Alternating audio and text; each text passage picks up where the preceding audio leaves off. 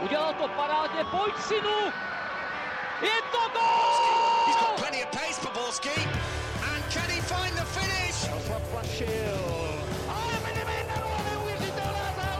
Teď to chtělo přijedat Karlovi do běhu. Teď to chtělo o chviličku dřív. Heinz.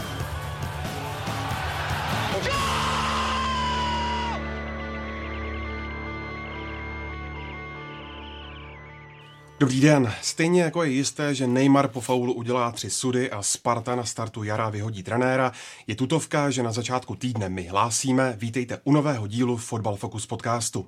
Hlavní téma je tentokrát jasné, změna na Spartě a první zápas Václava Kotala, ale podíváme se taky na výkony Plzně pod Adrianem Gulou. A na to všechno je tu s námi Luděk Mádl ze Seznamu. Ahoj. Ahoj. Po týdenním odpočinku, kdy nabíral síly i argumenty, dorazil Karel Herring z magazínu Football Club. To se uvidí teprve. Ahoj. Opět na značkách je taky Pavel Jahoda z webu Sport.cz. Ahoj. A vítáme tu speciální hosta a tím je Honza Šťastný ze Spartanských novin. Ahoj. Ahoj. Od mikrofonu zdraví Ondřej Nováček. V minulém dílu jsme se bavili o pozici Václava Jílka.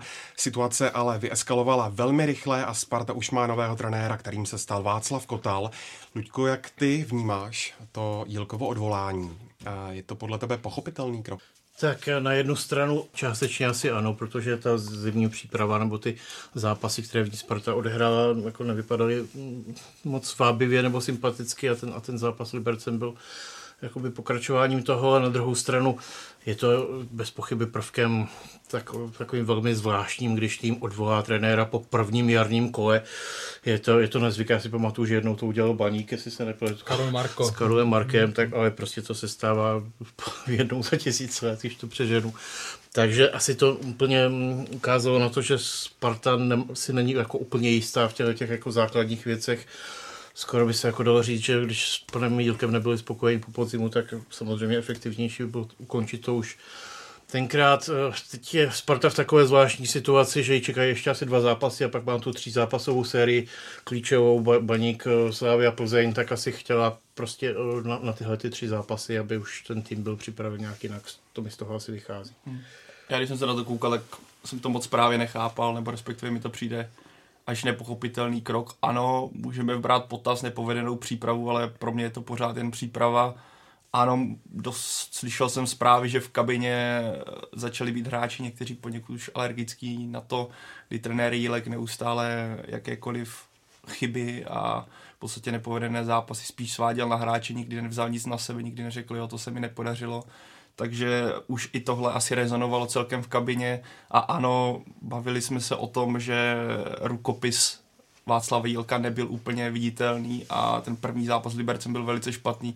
Přesto pro mě, jak už tady naznačil, pokud mělo dojít ke změně, tak mělo dojít po podzimu, pokud tam nebyla důvěra, ale vyhodit trenéra po jednom zápase, kdy řeknete, přitom Sparta neprohrála v lize od konce září a řeknete, že v týmu nevidíte emoce, naopak v mých očích ač jsem měl vůči Spartě a trenéru Jilkovi spoustu výhrad, tak prostě by si zasloužil minimálně ještě ten zápas v Falomouci, kde by se ukázalo, že ten tým skutečně nedokáže projevit ty emoce, o kterých Tomáš Rosický mluvil, anebo by je ukázal, že je tam reakce a že ten tým se dokáže kousnout. A pokud by neuspěl ani Falomouci, což se stejně stalo, tak bych potom, by pro mě bylo ten krok pochopitelnější, než vyhodit trenéra, kterému dáte celou zimní přípravu věříte mu a pak ho vyhodíte. O to usměvnější mě vlastně přijdou slova Tomáše Rosického z leta, který mluvil o důvěře a jak nebudou eh, dělat ukvapené řešení nebo ukvapené rozhodnutí. Teďka to přijde, teďka to úplně rezonuje v téhle době, kdy se rozhodli po jednom, po jednom jarním zápase vyhodit trenéra.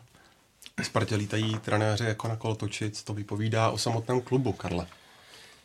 No, jako když se tady bavíme o tom, že uh, on skončil po prvním jarním kole, tak je potřeba, už jsem o tom i mluvil uh, minulý týden, uh, je potřeba připomenout, že to není poprvé, kdy vlastně Sparta se uchylila takhle uh, k takovému kroku, kdy vlastně Pavel Hapal taky skončil po prvním, ale podzimním kole, že jo, vlastně po, na začátku sezony. A už tehdy vlastně eh, před tou, eh, před tou sezonou eh, šly informace, že Daniel Křetinský Pavlu Hapalovi příliš nevěří, pak tam, byl pro, pak tam byla ostuda vlastně, že jo, nebo prohra se Suboticou, že jo, a po prvním kole šel. Předtím, když se vrátíme, když půjdeme proti proudu času, tak tak se to stalo. U Andrej Stramačonyho, myslím po, eh, po třetím kole, David Holoubek ve dvojici s Tomášem Požárem šel po čtvrtém kole. Jo. Takže tady vidíme, že se to prostě, když se to stane jednou, můžou k tomu přijít nějaké okolnosti, dá se to pochopit, tady je to prostě, eh, tady je to opakované, tak se nabízí dvě varianty. Buď prostě to vedení, když to vezmu jako takové, eh, se neumí rozhodnout. Buď je nerozhodné a neumí do toho říznout včas. A včas tím myslím to, co jako zmiňovali kluci. Jo? Že prostě nejsme si jistí, tak to prostě uděláme před zimní pauzu, před tou zimní přestávkou, protože ten nový trenér by dostal mnohem, eh, mnohem více času. A nebo to může být to, že se tam v tu chvíli teda rozhoduje takovým, řekněme, impulzivně podle té aktuální, uh, podle té aktuální uh, nálady, jo, nebo emocích, v emocích, jo, prostě, nebo, takže to jsou z mého pohledu dvě, uh, dvě možné, dvě možné varianty, protože, tak jak říkali kluci, pro mě pochopitelný krok, ale v nepochopitelnou dobu.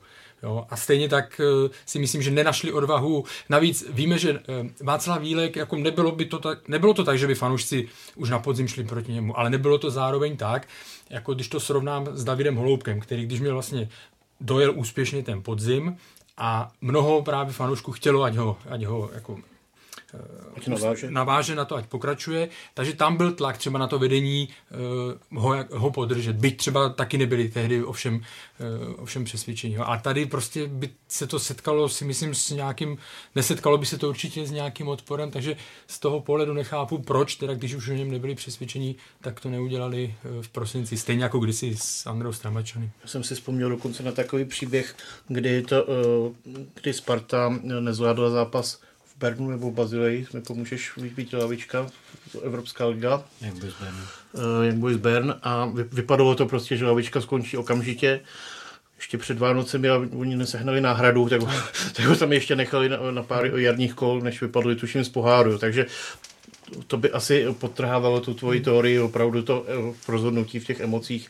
A já si myslím, že v těch emocích ani tak, eh, ne, já bych si typnul, že v nich ani tak nepracuje Tomáš Rosický no, nebo, no. nebo pan Čupr, ale pracuje v nich Daniel Křetinský. To, u toho Pavla Hapala, co byly ty informace, tak tam to bylo jednoznačně jako z těch zákulisních informací, že on v něj neměl důvěru, tím pádem skončil. Byť to oficiální sdělení Sparty zní tak, že to takhle rozhodli pánové hmm. Rosický s Čuprem a, a Daniel Křetinský jim to teda jako přitakal, že to je dobré rozhodnutí, no tak jestli to takhle by bylo.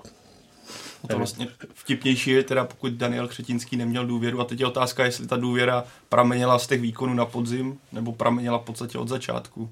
Pokud od začátku, tak je vlastně bizarní, že tam Václav Fílek vůbec byl, ale protože potom uh, už to je od začátku vlastně odsouzený projekt v záhubě, pokud skutečně po jednom hodně nepovedeném zápase. A já vím, že zazníval teďka Václav Kotal, mluvil o tom, že Sparta prohrála pět zápasů v řadě nebo čtyři, opakoval tu mantru, že potřeba získat sebevědomí, ale pro mě prostě prohry v přípravě, kdy máte tu sestavu rozdílnou a vstupujete do toho s rozdílnou intenzitou, pro mě řekněme, kromě generálky nejsou vůbec podstatné, takže současný stav mi přijde takový, že pokud tam půjde jakýkoliv trenér, tak musí mít pocit, ale hele, párkrát prohraješ nebo prohraješ jeden zápas a můžeš letět. Taková ta, jak se říká po trenér, je ta židle vždycky vrtkavá. Nebo jak se, jak se to slovo správně? Nebo řekněme, no. No, řekněme, můžeme ho schválit. Ale Šava, tak. A po trenéry Sparty extrémně, ano, je to obrovský klub na české poměry, je to klub, který by měl mít jméno i v Evropě, nebo má, ale tohle mi přijde poněkud extrémní jako situace pro každého kouče, který tam půjde. Ty si, Pavel, zmiňoval, že, že ta příprava, že se tam zkouší, testojí, ty výsledky nejsou třeba tak důležité. Určitě souhlasím. Na druhou stranu, eh, mě třeba ty výsledky, mm, jako moc mi na nich nezáleží, ale třeba vidět, aby tam byl nějaký progres, aby, aby tam byly vidět už nějaké návyky, protože pokud trenér dostane jedno přestupové období, jedno soustředění, rozumím tomu, poznává ten tým, ale to, to už bylo druhé a ty posuny tam nebyla, ta generálka mm. byla šílená No. No to, to... Takže už, už to si myslím, že byl signál. Já půjdu ještě trošku dál. Už na posledním zápase podzim, když Sparta hrála v Baníku, my jsme to říkali i v našem podcastu, že mi to přišlo, že Sparta tam měla prostě hlavně neprohrát mm, mm. a byla tam velká bázlivost. Že zrovna v tu chvíli Baník jednoznačně porazitelný byl. Jo. A, a už tam si myslím, že se jakoby nalomil, uh, jestli už nejdřív trošku trenér Jílek a mně přišlo, že, uh, že teďko už byl takový jakoby sám rezignovaný a že vlastně už nevěřil, že tomu mužstvu může opravdu může pomoct a to si myslím, že rozhodlo pro to jeho odvolání. Ani ne třeba tak ten zápas, ale to, že podle mě trenér Jílek prostě nevěděl, jak z toho ven.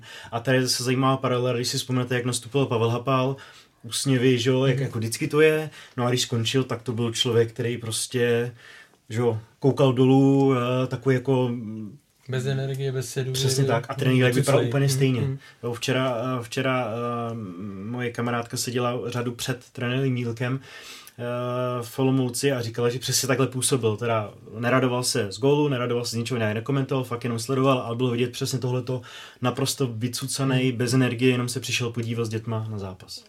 Já si myslím obecně, že hlavní problém Sparty v podstatě posledních 15 let je, je ten, že tam prostě jako nemají vyjasněné, kdo za co, nebo oni možná jo, ale, ale, ne, ale ne na venek a právě to může být ten problém, že uh, to jakoby nepřiznávají, kdo za co zodpovídá, kdo o čem rozhoduje, kdo do čeho mluví, jo, prostě uh, jestli, jestli tam jsou nastavené poměry stejně jako v nějakých jako standardních klubech, jak mají teda rozdělenou práci trenér, sportovní ředitel, přičemž ta funkce tam dlouho ani nebyla, jak do toho teda mluví nebo, nebo, nebo nemluví majitel klubu, jak se všichni vždycky do mikrofonu zapřísahávají, že jako v žádném případě nikdy ne, a sotva zajdou za první rok, tak, tak už to asi vypráví taky trochu jinak. Uh, nevím, těch, těch možností je uh, samozřejmě celá řada, ale uh, tady je taky otázka, mně, mně přišlo, že, že trenér, trenér Jílek přišel s nějakou vizí a že z ní ustupoval jako by ho někdo tlačil prostě do něčeho jiného a i z tohohle důvodu, že rezignoval, uh, jo, že prostě tam byli hráči, se kterými já si myslím, že třeba s Kangou nechtěl pracovat od začátku a on tam zůstal a, a to je hrozně jako důležitý prvek, pokud chcete hrát nějaký systém a, ale někdo teda rozhodne, že bude v základní jedenáctce nebo vlastně v týmu hráč, který vlastně je nesystémový, nezapojuje se do toho, tak se to potom hraje jako hrozně blbě a v ten moment už jdete do takových kompromisů, že v podstatě z toho vznikne takovýhle zmatenec. Jako, zase se budeme opakovat v tom, že nikdo z nás si nedokáže představit, eh, jaký tlak je vlastně na toho trenéra a v jakém okolí, jakém okolí on pracuje a kolik těch kompromisů on vlastně ne, že musí udělat. On pak záleží už právě na té osobnosti, tím se zase vrátíme. Co znamená vlastně trenér vhodný pro Spartu? Jaký je to? Je to v úvozovkách někdo, kdo byl v, řekněme v lepším eh, českém klubu, eh, byl tam progresivní, anebo je to někdo, kdo prostě, nebo je vhodnější typ, který, který tam půjde a, a má nějakou svoji vizi, byť to nespadá do škatulky jako moderní coach, ale ustojí to, umí, umí prostě si s tím uh, poradit nebo tohle. Já teďka trošku jenom odbočím, Eh, není to určitě jednoduché pro ty trenéry, ale dám příklad, mluvil jsem s Marcelem Ličkou, který samozřejmě ten jeho, eh, tu jeho story z, z Brestu známe a tak dále. A on tam zmiňoval uh, případ, že vlastně s tím majitelem taky bojoval. Jo? On říkal, že ten majitel čekal vlastně na jeho dvě porážky v řadě a v tu chvíli by šel. Jo? A že tam byla historka, když měli přípravu, uh, hráli v, v Dubaji a on mu řekl, hele, já tady ty zápasy, pod, mám tady business partnery, já je potřebuji vyhrát, byť je to příprava. A ten Marcel mu říká, ne, já plánuju dvě různé jedenáctky. A on mu říká, ne, já chci vyhrát ty zápasy. No a ten Marcelička neustoupil, odehrál to s dvěma jedenáctkama a vyhrál. Jo? Tím chci jenom říct, jsem to trošku odbočil, tím chci jenom říct, že opravdu u těch trenérů, kteří jdou do Sparty, to možná ta nejdůležitější vlastnost, která by měla být jejich prostě, řekněme, já nevím, osobnost, eh, neústupnost a jasná, jasná, jasná vize. No. Musí si to svoje vydupat, vydupat prostě si no. to vyhádat, vyhádat. A pravda, potom samozřejmě je, je pod, musí podpořit ty výsledky na hřišti. Ve chvíli, kdy, to, kdy ty potom jako nejsou, tak, tak se to ještě kumuluje ten problém dál. No. Ty si Luďku Václava Jílka označil příznačně jako zmateného tělocvikáře. Uh, Honzo, když se na to podíváš z fanouškovského pohledu, tak uh, poslovanou se um, poměrně celou letnou neslo skandování jílek ven. Jak na tu změnu nahlíží samotní fanoušci? Drtivá většina asi je ráda, souhlasí, jak si říkal Jílek, ven tam bylo slyšet, že jeden fanoušek to tam přišel říct trénerovi zblízka. Um, pokud by se nedostalo nějaký extrémně dobrý výsledek, tak by se to určitě opakovalo, ale třeba za nás, my jsme vlastně natáčeli podcast tím, že jako musím přiznat, že jsme hodinu hejtili zápas s Libercem, tak jsme dostali zprávu, že, hmm. že, že, to je takhle, takže jsme dotáčeli půl hodiny a když jsme dotočili, vlastně já to říkám v tom podcastu, my vlastně já jsem říkal, tak my tady vlastně hodinu hejtíme trenéra Jílka a pak vlastně hejtíme Spartu, že ho vyhodila, že ho vyhodila brzo nebo pozdě. To je otázka, jo. Hmm. Takže to je za mě osobně, buď to, to mělo přijít, za mě to mělo přijít třeba po baníku, protože už tam bylo vidět, že ten tým byl bezradný a ten progres tam nebyl tak velký, jak prostě měl být. Ten půl rok už je doba, kde už ten progres prostě musí být vidět. Ale dobře, na Spartě si vyhodnotili, že dostane další přípravné období, bude delší, že jo, a tedy a tedy. Dobře, takže jsme věřili v to, že Tomáš Rosický, potažmo Sparta ví, co dělá. No a první zápas ukázal, že ty hráči tam, tam jakoby, ono to, a my se k tomu ještě dostaneme, ono to je vlastně je, bylo vidět i v tom posledním zápase v Olomouci a určitě to ještě bude vidět v dalších zápasech, protože to jsou věci, které se ty hráči nenaučí ze dne na den nebo z pár dnů, tam jsou jako bránění standardy. To, to, to prostě, nebo, nebo eh, špatná nabídka, to jsou věci, které už dneska jsme vůbec neměli řešit. Mm. Jenom taková poznámka pod čarou, eh, no, co by bylo, kdyby se, se už nedozvíme, ale kdyby vlastně neměla Sparta B a u něj trenéra Kotala, tak otázka, jestli by pana Dělka vyhazovala, kdyby, kdyby za něj neměla náhradu, což je vždycky u Sparty obrovský problém. A tam spíš opravdu ty nejvarovnější signály, někdy se ty výsledky někdy máte štěstí, že něco tam spadne, ale to, co, to, co říkal Honza, že, že vlastně z toho týmu tam chyběla nějaká, jako, už na, na konci toho podzimu, byť tam nějaké výsledkové zlepšování tam bylo, pomalé, tak prostě tam chyběla vždycky taková ta e, sebedůvěra, nebo prostě taková ta energie, e, jo, jít do toho, to tam, no. bylo to takové, když to přeženu, a to nemyslím vůbec jako nějak špatně, ale bylo to takové, jako právě vystupování Václava Jílka, jo, takové prostě někdy jako ne úplně prostě um, sebevědomé, ne úplně takové jako energické, jo, bylo takové na, na 70%. No. A to je přesně ono, pokud už to, to šlo, bylo patrné na konci podzimu, na konci podzimu, tak buď se do toho mělo říznout, anebo pokud Tomáš Rosický a spol, respektive vedení Sparty, dalo kouči Jilkovi důvěru na zimní přípravu, tak mu mělo dát delší důvěru i v jarní části sezóny, protože a to se vracíme k tomu, co už tady zaznělo. Prostě pro mě to takhle je. Pokud do toho měli říznout, tak na podzimné po prvním jarním kole, to mě přijde vlastně úplně absurdní a v současném trendu jako úplně nebývá. To řeknu takhle, navážu na Karla, pokud trenér Jílek nedokáže zaujmout ani novináře na tiskové konferenci, tak od něj těžko můžeme očekávat, prostě, že strhne kabinu k tomu, aby šla za ním. Jo. Navíc tam jsou prostě ty prvky, mm, je tam spousta cizinců, kteří prostě nemají takový ten to, to spartanství v sobě, takovou tu, tu, tu zritost. Otázka, jestli to mají ti kluci, co tou Spartou teda prošli od prvních ročníků, ale tohle se prostě nějakým způsobem trochu zmenšilo eh, větším počtem zapojení těch eh, zahraničních hráčů. Je tam specifický opravdu člověk, ten Kanga, který asi funguje docela jako své rázně, své bytně, asi, asi to, tam jsou nějaké lepší období a jsou období, kdy prostě se s těma ostatníma tam má konflikty, tak jako probublává No a teď vlastně se tam objevil nově, on tam teda jako chodil do šatny a teď se objevil i na hřišti Bořek dočkal, to je prostě další osobnost, najednou zase víc kohoutů na hřišti, takže se tam objevilo asi víc prostě nějakých potenciálních třecích ploch nebo problémů a i to, i to nějaký to napětí v té kabině, o kterém jsme se tady bavili, prostě, že tak se tam asi nějakým způsobem odrazovalo. Už tady několikrát padlo jméno Tomáše Rosického, takže další otázka je na snadě. Ludku, eh, je to selhání Tomáše Rosického? Tak on v podstatě sám konstatoval, že to jde jako jednoznačně za ním celá ta věc. A jak už jsme to tady nakousli, no, tak je, je to komunikováno tak, že to je prostě celé jeho kompetence. Pokud jsou všechny ty rozhodovací procesy v jeho rukou, tak tak samozřejmě chyba v něm a pokud, pokud si to nechá od někoho do toho mluvit nebo diktovat, tak, tak je to taky vlastně jeho chyba. Chyba je v Tomáši Rosickém a mm, co se bude dít dál? No tak teď se asi bude čekat půl roku, jak to bude panu Kotalovi a pak... Pak z toho to máš zase vyvodit nějaké důsledky pro sebe? Těžko odhadovat samozřejmě. A pro mě... Takhle, on samozřejmě eh, na začátku, když jmenovali Václava Jelka, on se k tomu naprosto jako naplno přihlásil, že řekl, že tohle je už rozhodnutí, které jde čistě za ním a je spojené s ním, že pokud to nevíde, tak samozřejmě eh, to půjde i za ním. Eh, já neznám sportovní ředitele, nebo ne, ne všichni sportovní ředitele mají stoprocentní úspěšnost jako uh, s trenéry, jo.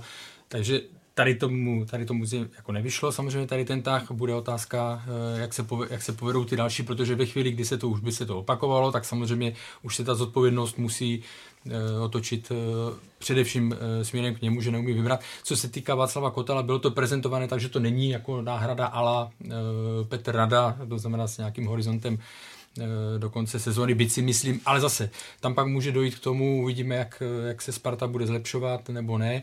A když se Daniel Křetinský rozhodne, že se mu líbí nějaký uh, trenér, tak stejně asi zase bude tu variantu, bude tu variantu zkoušet. Problém je uh, pro Spartu, že vlastně si nechala utéct v průběhu těch let, když to vezmeme, tak si nechala utéct ty nejlepší trenéry česko-slovenské, řekněme, uh, a bude se jí zase velmi složitě hledat někdo, kdo splní, řekněme, velmi přísné e, nároky eh, Daniela Křetinského. Že? Takže to bude složité. Já si osobně myslím, uvidíme samozřejmě, jak se to bude, e, jak se to bude vyvíjet, ale jako nedivil bych se, kdyby Václav Kotal i zůstal i, i, i přes léto.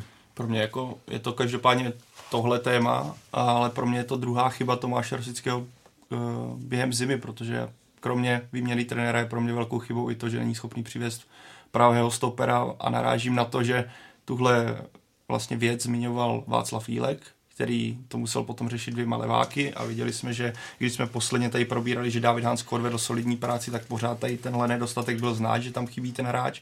A vidíme, že přišel nový trenér, přišel Václav Kotal, ke kterému se dostaneme a on přichází znovu s tou ideou, kterou řekne, já prostě budu praktikovat leváka a praváka a vracím se k tomu co Spartu trápilo celou zimu, o čem jsme mluvili xkrát, chybí pravý stoper. Víte na Spartě půl roku a stejně to během zimy nejsou schopni vyřešit jediným nákupem. Kromě nějakého Belgičana nepadlo další jméno, padl Tyžany, který je levák, takže v podstatě nepatřičná posila víceméně pro Spartu a stejně to Tomáš Rosický. Já plně nevidím, kdo, jak do toho zasahoval Václav Jílek, jestli nabízel posily, nenabízel posily, nebo jakým způsobem tohle tam probíhalo.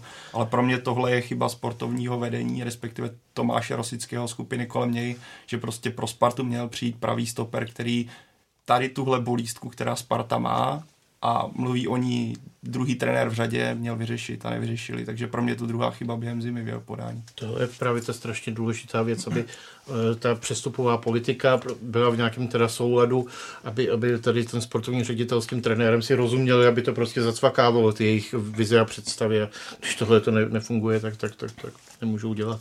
Mně teda naopak přišlo sympatické, když na začátku oznámil, že nebudou dělat eh, velké transfery a to z toho důvodu, že vlastně Sparta to řešívala pravidelně, že nepovedlo se něco tak tři, čtyři hráči nový, jo. Tady ta pozice toho stopera je asi to je právě jako jediná, jediná, jediná, kde se to opravdu dalo uvažovat. No, kdyby někoho přivedli, tak eh, by to bylo jako, stalo se jim, množili se jim tam stopeři, jo, protože těch, těch eh, hráčů je tam, jako těch stoperů, byť polovina z nich se nedá použít, tak je, eh, jako to nemyslím špatně, ale prostě pro, pro plány třeba Václava Kotala nebo pro, pro to očekávané zlepšení nebo požadované zlepšení se na základě předchozích výkonů se nedají použít, tak, tak eh, je to, je to složitý. No. Tam je, Tam je možná, pardon, jenom ať to ukončím, takový ne, ne, to, že tohle je možná jediná pozice. Jinak se mi to, uh, jinak by to přišlo celkem sympatické, že se nebudeme schovávat za další nové Eh, příchody, ale že prostě necháme trenéra pracovat s tím, co má, aby ukázal, že si to... Já s tebou naprosto souhlasím, pro mě to byla jako jediná pozice, která mm, potřeba, potřebovala být vyřešena, protože já si myslím, že Sparta na zbytku míst má prostě, řekněme, i dublované posty, které není úplně potřeba akutně řešit, protože třeba ano, mluvilo se o pravém křídle, ale pořád si myslím, že Carlson a další hráči tam můžou alternovat, ale prostě pravý stoper je bolístka, kterou Sparta do, očividně, nevím, jak to je v Bčku, to možná budeš vidět ty, Honzo, jestli tam třeba není nějaký hráč, který, kterého by Václav Kotal si mohl úplně šokujícím způsobem natáhnout do A týmu, ale jinak nemyslím si, že Manžek je pod, jako vlastně perspektivním řešením pro Spartu a ani dlouhodobě účinným řešením pro Spartu pro nejlepší zápasy. Tam je vlastně to nejhorší to, že kdyby přišel ten stoper teďko, tak se může, že my pořád říkáme, že Česká liga je náročná, specifická pro cizince, mm. tak se mohl využít ten půl rok, aby se aklimatizoval, aby prostě naskočil, aby se žil s tím týmem, s ligou a tedy takhle nepřišel, takže jestli vůbec teda přijde, jak přijde v létě, no a teď končí, že jo, smlouva Kajovi, Manžekovi, vrátí se Plechatý, to je pravda, který ale asi už teď nebude v Jablonci hrát, že tu už mají kmenovýho hráče, že jo, přišel z Teplic, eh, ne? děkuju, takže si myslím, že Plechatý asi už moc hrát nebude, takže zase přijde bez vytížení třeba a zase, i když je to uh, hrál ve Spartě dlouho uh, na Strahově a tak, tak, tak se zase bude zažívat. No a hnedka vlastně přijdou, přijdou poháry, teda doufám, že přijdou poháry. A, No, ten start rychlý ligy, Jasně. že jo, je, je tak Chile musí přijít jako jednoznačně hotový stoper, který, okamžitě, který je schopný okamžitě naskočit. A to už jsme mohli mít vyřešený teď a jenom to budovat vlastně kolem těch stoperů. Tam je hrozně důležitá věc, že tohle všechno, o čem se bavíme, má taky svůj ekonomický rozměr, který ve Spartě Slávy a částečně v Plzni už dospěl taky do těch rozměrů, že ty kluby neřeší jenom transferní částky, ale i ty platy. Prostě pro ty furt to jsou obrovské sumy. Oni to fanoušci často prostě podceňují tuhle záležitost, ale, ale prostě eh, když eh, Sparta udělá tu chybu, že si před nevím, třemi roky pořídí eh, za ještě za šílenou přestupní sumu přestupový bonus a následně eh, plat 3,5 milionu měsíčně na pravýho stopera pana Semiha Kaju, o kterého se potom jako záhy zjistí, že je naprosto průměrný fotbalista, který vůbec jako nikdo nepochopil, prostě jako mu mohl někdo podepsat takovýhle kontrakt, tak to ten klub ty tři roky zatěžuje.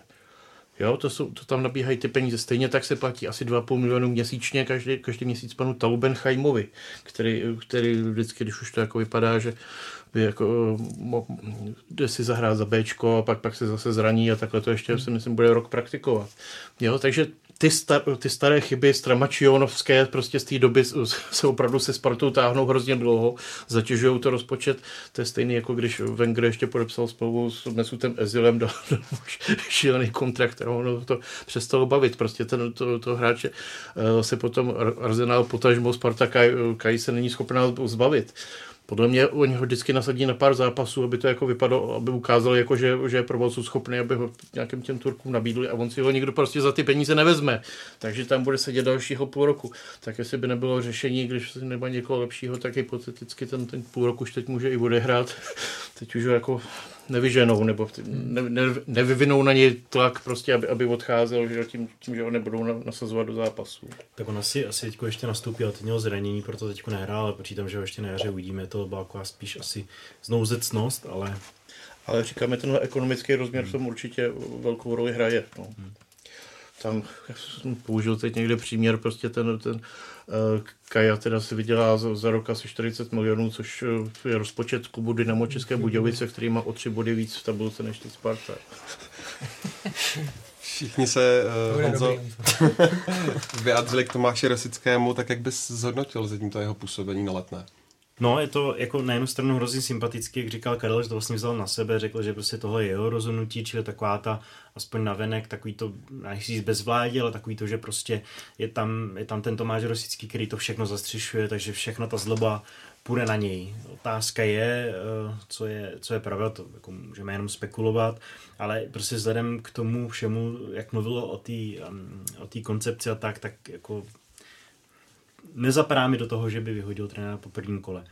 A uh, souhlasím tady s Pavlem, já si myslím, že ty, že ty chyby udělal tři a to bylo, ta první byla hnedka ponechání Zdenka Šťastného, tam si myslím, že jsme taky prostě ztratili půl roku, mm-hmm. tam, tam jako taky už to nebylo prostě nedokázal jsem si představit, že by ten tým nějak zázračně pozdvihl, takže jsme ztratili půl rok, pravý stoper, že nepřišel za mě teda třeba i to křídlo, i když souhlasím, že to není úplně to, jako to nejpalčivější, tak, tak pořád si myslím, že, že i tam mohl přijít, ale samozřejmě ten stoper a teď teda uh, vybrání Václava Jilka, který mimochodem na Václava Jilka, když vlastně získal se Spartou, se Spartou titul, byl ten, ten trenér Lavičky, tak vlastně všichni hráči mluvili, že to byl jako hmm. nejlepší asistent, který ho zažili. Opravdu precizně připravený, uh, jako myslím, že má velký podíl na tom titulu.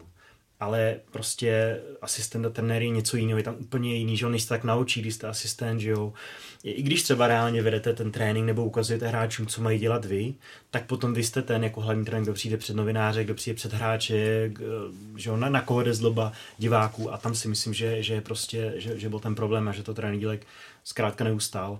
A další věc je, zmiňovali jste, že třeba mm, vlastně on mluvil o tom, že by chtěl pravýho stopera, myslím, že tam třeba byl i jiný hráč, který by chtěl, nebo naopak, který by nechtěl, to už mu nebylo umožněno. Na druhou stranu, on zase si určitě, že trenír měl obrovskou důvěru od fanoušků a velkou trpělivost mm-hmm. s ním ukázali. To takový, kdyby to bylo zase, eh, já nevím, pardon, ale nějaký Ital nebo prostě nějaký Zenés, tak by ho hnali po třetím, po pátém kole. Jo.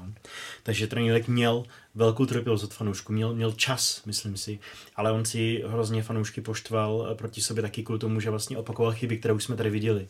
Viděli jsme, že prostě Štětina, byť mimochodem v číslech je, jako má, má dobrý čísla, mm-hmm. tak prostě je tam obrovská šance, že udělá nějakou, nějakou prostě, myslím, že Pavel tady říká Mindu, tak... se mi líbí, že šířím tu, tu osvětu, těch, tu On to ukázal na Strovi, že v tom přípravném zápase, kdy tam zase přihrál prostě Golmanovi, potom tam skočil rybičku úplně nesmyslně malým vápně, jako na tím rozumu stává stát a trenér Jílek si tím, tím hrozně podkopal tu důvěru, protože opakoval ty věci, vlastně on si jako by sám musel přijít na to, že takhle to nepůjde a tím jsme zase ztratili ten čas. Já se bojím, že on to zmínil, myslím, Martin Hašek starší, že Sparta je žrout uh, no, trenérů i hráčů tam eh, prostě, já jsem přesvědčen, že Štětina spolu, prostě, kteří tady napáchali takové množství prostě neuvěřitelných chyb, kdyby hráli v jakýmkoliv jiném klubu, tak prostě tolik chyb neudělají. Ta eh, chyba jako není primárně v tom, že by to byli absolutní prostě mameluci, ale oni eh, se dostávají pod to, takový tlak, se kterým neumějí pracovat, nebo to tam kolem nich to prostředí je spíš neurotizuje asi, než aby je hmm. uklidňovalo. Takže on prostě, když se objeví, naskočí prostě nějaká situace, tak on dostane strach a zase prostě udělá chybu. To je vlastně začarovaný kruh, protože jakýkoliv, v podstatě my se pořád bavíme o posilách pro Spartu a jestli uspěje a tak dále. Ale ten hráč, když přijde do klubu, který, který je, nedaří se mu na hřišti, je tam obrovský tlak, tím pádem je tam atmosféra, řekněme tady té nervozity nebo prostě e, e, křehkosti, tak, tak jak on přijde, když přijde, byť hrál, já nevím, v Jablonci například nebo v Olomouci velmi dobře. Tam měl všechny pevný místo v sestavě. Tak, jak on přijde hmm. uh, a udrží si ten vysoký standard. Jo? Hmm. A ono opravdu je strašně rozdíl potom, když přijde, řekněme, průměrný hráč, nebo řeknu konkrétní jméno Lukáš Provo, když přijde do Slávie, jo, e, Není to, nebylo to velké jméno, že jo, nebo bylo jenom krátce tohleto. Já neříkám, že teď ve Slávii září, ale přišel do týmu, který funguje a jemu se mnohem snadněji e, do toho týmu dostane a on pak roste e, spolu s ním, jo. Ale zatímco do Sparty může přijít jeden z nejlepších řekněme, stoperů, někde, kdo bude hrát někdo v České lize a přijde tam a spíš do toho je větší pravděpodobnost, že do toho bahna zapadne stejně jak ti, stejně jak ti ostatní. A vlastně, takže ta cesta ven tady z toho celkově, jo, se bude... Sparta, který hráč za poslední roky udělal ve Spartě, ve Spartě progres jako, jako individuální, že jo? tak prostě je tam samozřejmě je tam Adam Hložek, ale pak já, eh, já nevím, nové posily. Krejčí. Krejčí, jasně, a pak když vezmu ty posily ze zahraničí, vlastně, Dubravka. Že jo, eh, Jasně, jasně, ale golmany bych ještě dával jako jasně. jako stranou, jo, ale vlastně... Tam naopak golmani, golmani můžou vyniknout naopak. Ple, Plavšič, jo, to je pořád uh, prakticky stejný. Mober Carlson, víme, jak se trápil a tak dál. Jo, Winheim byl zraněný, teď se to tam uh, pomaličku dostal, ale jako Martin Friedek je pořád na stejné uh, uh, nějaké úrovni. Tak abych řekl, Karla, že kdybys do toho ne, nejenom nasadil Lukáše Provoda, ale obecně ty posily, co přišly třeba do Slávy, ať už to jsou kluci z Jablonce, z Liberce, tak ano, je tam faktor znalosti trenéra Trpišovského, ale myslím, že ty posily, kdybychom se podívali, jak by hráli ve Slávě, jak by hráli ve Spartě, tak by skutečně ten progres, nebo teďka bychom nemluvili o tom, jak Vladimír Coufal se vytáhl nahoru, přesně, přesně tak. Jestli by byl na té stejné úrovni. Já si nemyslím, ne. prostě by ho semlel ten systém, nejenom a ta atmosféra, a, a je fakt strašně složitý jako pro Spartu z toho hledat uh, Přesně tak, no. cestu ven, jo, protože tam Sparta si musí to tam srovnat prostě v tom managementu. Já jsem přesvědčený, že ta nějaká nejistota, že Pan Křetinský má na ty, ty věci zjevně svoje, svoje vlastní názory, Tomáš Rosický jiné, uh, trenér, trenér měl jiné, prostě jak je tam ten nesoulad a chodí všichni po kabině a každý říká něco jiného. Uh, každý zápas hraje jiná sestava, pořád se všechno mění, rozestavení a vše, všechny vazby, tak prostě na, na ty hráče padá strašná nejistota. Že i, i, I to už to tady taky padlo, že ten uh, Václav Fílek měl vždycky takovou tendenci, to jako vždycky jako zmiňoval spíš, že to zkazili hráči než on tak se to možná ještě, ještě, ještě zintenzivňovalo, ale stejně tak prostě ve Spartě nevědí, kdo tam bude za půl roku, jestli komu budou prodlužovat hmm. smlouvy, kdo bude jak pokračovat a tak. Tam je těch otazníků takový kvantum a navíc pod takovým tlakem ještě z té obrovské neefektivity prostě peníze, výkon, že že to je v podstatě blázinec na kulečkách. No. Pojďme ještě krátce ke dvěma jménům ze Sparty Luďku. První je František Čupr, který spíš prý pobývá v Bratislavě než v Praze. A druhé jméno je Petr Hrlička, o kterém si psal, že se lidé z jeho okolí shodují uh, na tom, že je, řekněme, poměrně arrogantní tak eh, já s, nima, eh, s nimi nemám úplně osobní nějakou silnou zkušenost. Vycházel jsem z toho, co se tak jako dozvídám od lidí, kteří se pohybují ve fotbalovém prostředí. Um, oba jsou tam, řekněme, krátce, přišli, přišli z prostředí mimo fotbal, prostě neměli na něj nikdy vazby. On si na tom Daniel Křetinský jako zakládá, že tam prostě teda nemá, nemá nikoho z fotbalu. Uh, tak otázka, jestli to je taky dobře prostě. On vždycky teda zmiňuje, že jediný člověk z fotbalu, kterého byl jako ochoten akceptovat, byl Lukáš Přibyl, a jinak, jinak si tam prostě bere, bere lidi, kteří podle něj jako nejsou kontaminováni tím fotbalovým prostředím. No, uh, zatím pan Čupr se nějak jako zvlášť neprojevil, nebo, nebo o tom nevím. Uh, myslím si, že jeho hlavní úkolem uh, bylo právě nějakým způsobem stáhnout úplně šílené výdaje, které v takovém tom stramačenovském období naskákaly asi na 1,5 miliardy ročně tak Sparta tvrdí, že už to dostala nějak pod miliardu, tak pokud se jí to podařilo, tak to je jistě úspěch. Asi má, předpokládám, nějaké vazby i tam na ty stavební úpravy a tak dále. Eh, co dělá pan Hrdlička? Pan Hrdlička snad nějakým způsobem jako právník spolupracuje úzce s Tomášem Rosickým, dává smlouvy do, do pořádku a tak. A, ehm, a pokud teda vím, tak i Tomáš Rosický jako domluvá takovou nějakou sportovnější stránku, ale o penězích a jednotlivých klauzulích, teda prostě těch smluv snad jedná s agenty, s hráči, pan, eh, pan Hrdlička a tam teda na něj šly stížnosti. možná teda, hlavně teda ze strany těch agentů, asi možná samozřejmě v tom pak eh, nejsou jaksi nezaujatí, takže bych mu nerad křivdil, ale jako teda zmiňují, že prostě ne, ne, nezná ty zvyklosti z jiných klubů a mm, že eh, jak si nemá daleko prostě k nějakému jako velmi hlasitému vyjadřování a, a silným slovům. Jako nej, nejsilnější prý měla být teda jeho hádka s Martinem Haškem, mladším hráčem, kde tam teda vlastně to dohadování s ním mělo probíhat asi půl roku a že, že tam snad měla být nějaká obrovská scéna na Strahově, tam na sebe křičeli velmi intenzivně.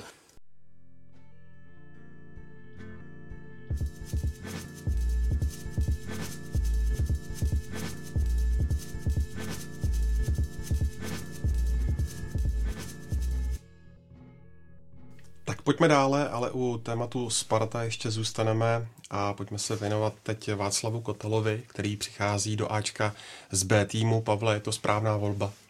Logická volba? Já spíš myslím, že jak řekli kluci, že je to logická volba za, za současné situace, že pokud chtěla Sparta rychle jednat, tak asi nebylo lepšího trenéra než takového, který v tom systému je, tým zná, i když je trenér B týmu, tak věřím, že na spoustě tréninků a týmu byl, má celkem přehled, jak, jak ten kádr funguje, takže v tomhle je určitě benefit v té eh, situaci, která nastala, ale po přípravě jednom zápase vyhodíte trenéra. Pro mě Václav Kotel, já už si navždy s ním budu mít zpěté to, co jsem psal na Twitteru.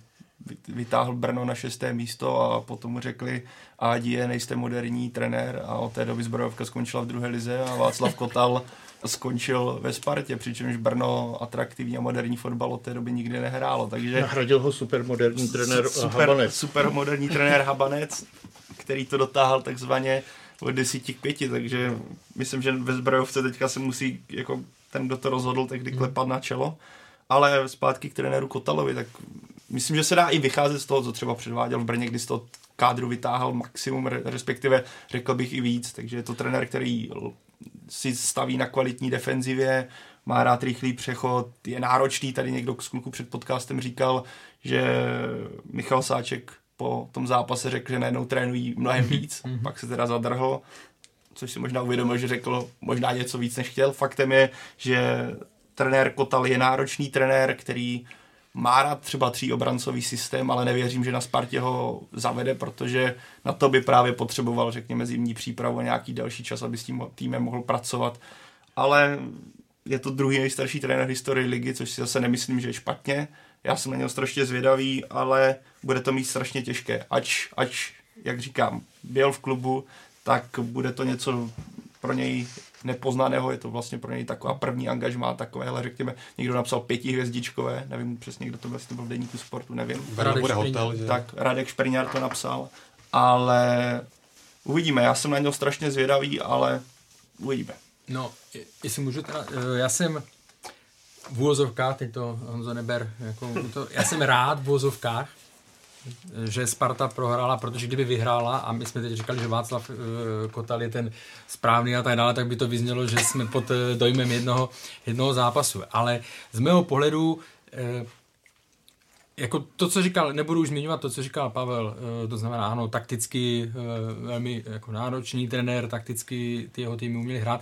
Pro mě ten jeho zásadní, to jeho zásadní plus je v tom, že opravdu ty týmy, které on měl, tak dokázal ten jejich potenciál využít eh, ke 100%, ať už to byla zbrojovka, ať už to bylo, eh, ať už to bylo v Hradci, eh, v Jablonci, Jablonec tehdy byl, jako, byl ve celkem ve složitém, ve složitém období, ale prostě je vidět, že on jako dokáže s tím týmem pracovat a dokáže z těch hráčů dostat hodně, jo, na, na, prostě přiblížit je k tomu svému maximum. Otázka je zase, jestli to bude, jestli v prostředí Sparty to půjde, protože samozřejmě je rozdíl, když je práce v Brně, práce v Hradci, nebo zase práce, Lepší, práce na Spartě. Hmm.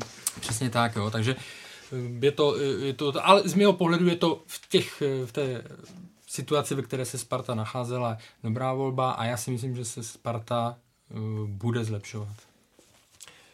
O Kutalovi se říká, že to je velký kůň Jaroslava Hřebíka. E, jsou velcí kamarádi, tak e, máte nějaké informace o tom, zda se na tom přímo pan Hřebík podílel? A myslím, že to slovo kůň je takové zavádějící, je to prostě jeho přítel, dlouholetý spolupracovník, mají, mají velmi podobné náhledy na, na, na ty věci, jsou si i věkově blízcí, e, tak pan Kotal dělal dlouho panu Řebíkovi, uh, Řebíkovi asistenta. Já si myslím, že uh, spíš, jestli tam někdy měl na tohle vliv pan, pan Hřebík, tak v době, kdy se Sparta rozhodoval, koho angažuje k tomu, k, k B týmu. A teď si myslím, že vlastně ta situace byla v vozovkách uložená, že teda když když eh, se rozhodli na Spartě, že pan Jílek skončí a teď než aby prostě někoho někde zoufale scháněli, což je v danou chvíli problém, no tak prostě sáhli potom, kdo, kdo tam jako byl k dispozici, když to řeknu tak pošklivě. Já myslím, že při volbě trenéra do B týmu, jak říkal Luděk, tak si myslím, že tam, tam určitě to bylo, to bylo, myslím si, dokonce přání na Hřebíka, Což dává smysl, že trenér Kotel je, jak jste říkali, umí dobře pracovat s mladýma hráči a dokáže z nich vyždímat až jako nad 100% reprezentace podní mládežnické hráli výborný fotbal, měli úspěchy, takže, takže tam jako a, a v tu chvíli, nebo vlastně i teď zpětně vlastně ani napadlo lepší jméno pro ten B tým a bylo to vidět i na těch výsledcích vlastně. Mm-hmm. Na začátku měl, já nevím, 45 a 40 hráčů, vyselektoval to tak, že, že ten tým hrál víceméně, pokud tam teda nebyl nikdo záčka, tak hrál stabilně, stejně, dokázal dobře reagovat, takže, takže v pořádku. A teďko tady souhlasím, myslím si, že eh, ta, taková, takový to demonizování uh, pana Hřivíka si myslím, že, že už je u konce a že, že tady, tady neměl vůbec, eh, možná řekl názor, ale to si myslím, že je všechno. A vám by jako fanouškům nevadilo, kdyby se Jaroslav Hřebík vrátil přímo káčku? To je, to je dobrá otázka. Já si myslím, že pořád ten tábor spartanských fanoušků se rozděluje, i když si myslím, že takový to víc pochopení uh, pana Hřibíka jako je, je, je, je ve většině teďko, ale pořád tady jsou jisté vzpomínky a jisté legendy pořád opakují uh, ty stejné věci, což já jim neberu, hmm. nevím, jak Spousta to lidí tam má to znamínko mínus prostě a nikdy ho nevymaže. No. Ale... Které by se po čtvrtém kole uh, mohlo prostě... Jasně. A jak k tomu řeknu, snad ne, neprozradím nic, jako, uh, co bych neměl, ale mm, pokud mám informace, jak pan Hřebík teď má co i zdravotní problémy, tak si myslím, že by tahle varianta prostě, že myslím, není, že není na stole. Ani. ani on by neměl zájem, že už to není prostě, ta doba už je, nemyslím, že on by byl jako Měl ale, ambice ale, na to. Ambice, ale no. už ani ambice na to nemá. Když si Honzo, eh, nebo pokud si viděl, určitě si viděl eh, zápasy B týmu pod Václavem Kotalem, tak co si myslíš, že do Ačka přinese? Um, musím říct, že často mě Bčko bavilo na podzim víc než Ačko. Vlastně na domácí jsme byli asi na všech a minimálně v televizi, nebo teda přes internet jsme viděli i, nebo viděl jsem venkovní zápasy.